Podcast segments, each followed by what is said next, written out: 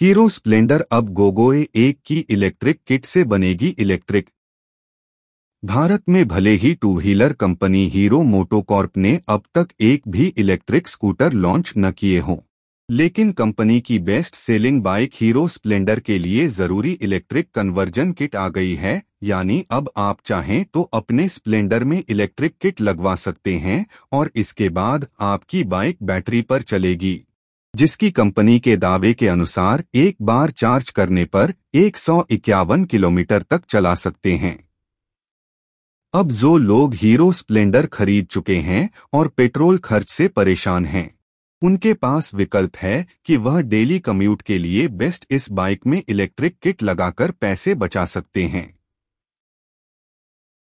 आपको जानकर और अच्छा लगेगा कि हीरो स्प्लेंडर के लिए पेश इस इलेक्ट्रिक किट के इस्तेमाल की आरटीओ से मंजूरी भी मिल गई है।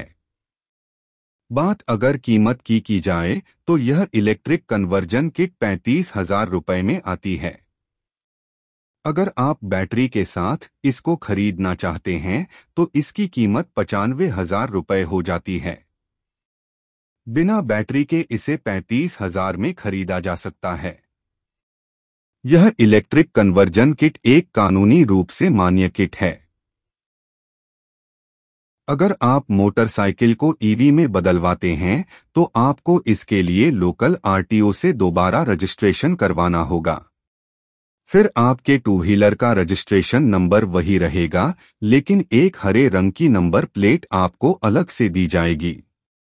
अगर इस इलेक्ट्रिक किट के फीचर्स की बात करें तो इसमें दो किलोवाट की मोटर लगाई गई है। यह रियर व्हील हब में फिट की जाती है। मोटर व्हीकल को तीन दशमलव नौ चार किलोवाट की मैक्सिमम पावर दे सकती है।